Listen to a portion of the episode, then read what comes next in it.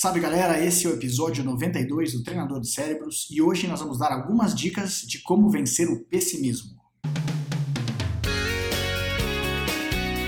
Olá, vencedores! Bem-vindos ao podcast do Treinador de Cérebros. Eu sou Diogo Oliveira e todas as semanas trago informações para treinar a mente e prepará-los para qualquer desafio. Obrigado por passar mais esses minutos comigo. Vamos começar a treinar.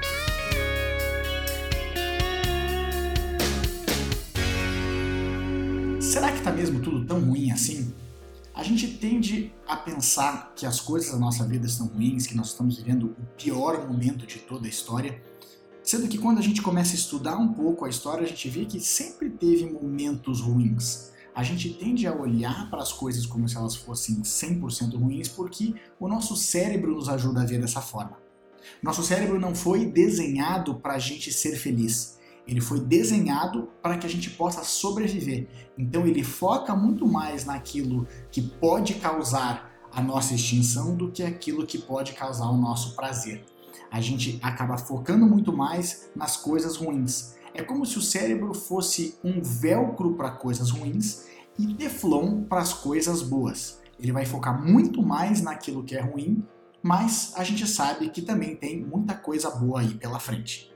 Uma das formas da gente poder vencer esse pessimismo ou essa tendência que o cérebro tem de somente ver as coisas ruins é começar a treinar nossa mente para ver as coisas boas, claro. E o que a gente pode fazer com isso? A gente pode usar o nosso primeiro exercício, que a gente chama de exercício de gratidão. É fazer aquela, a, aquele ponto que a gente começa a prestar atenção naquilo que é bom. Chega no final da noite ou qualquer momento da nossa vida, a gente pode pensar, bem, pelo que eu sou grato não só das grandes coisas, mas também das pequenas coisas do dia. Pelo que eu sou grato. Isso ajuda, primeiro, a interromper o padrão de negatividade do cérebro, interromper o padrão que ele tem de buscar as coisas negativas, mas ao mesmo tempo também nos ajuda a focar em tempo real. Cada vez que a gente vive um momento bom no nosso dia, a gente pode pensar, pô, isso aí eu vou ser grato à noite. A gente consegue utilizar isso para que a gente possa ser grato futuramente. Quando a gente faz esse exercício de gratidão, a gente consegue interromper o padrão e ao mesmo tempo a gente consegue é, viver o momento presente, prestar atenção nas coisas boas enquanto elas acontecem.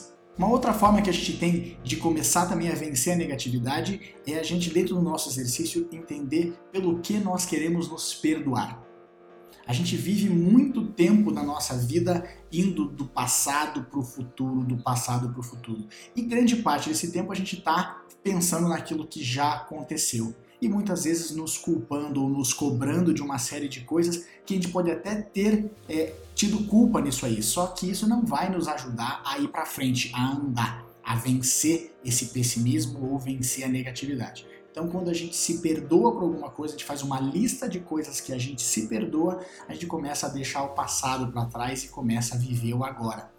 O mais interessante disso é que também isso faz com que a gente viva o presente, porque a gente passa a nos policiar, o nosso cérebro passa a anotar coisas todos os dias ou todos os momentos do dia para que a gente possa também entender se a gente está fazendo algo ruim ou não, para que a gente vá se perdoar lá no futuro. Então, quando a gente se perdoa, a gente consegue deixar o passado de lado e começa a viver o agora.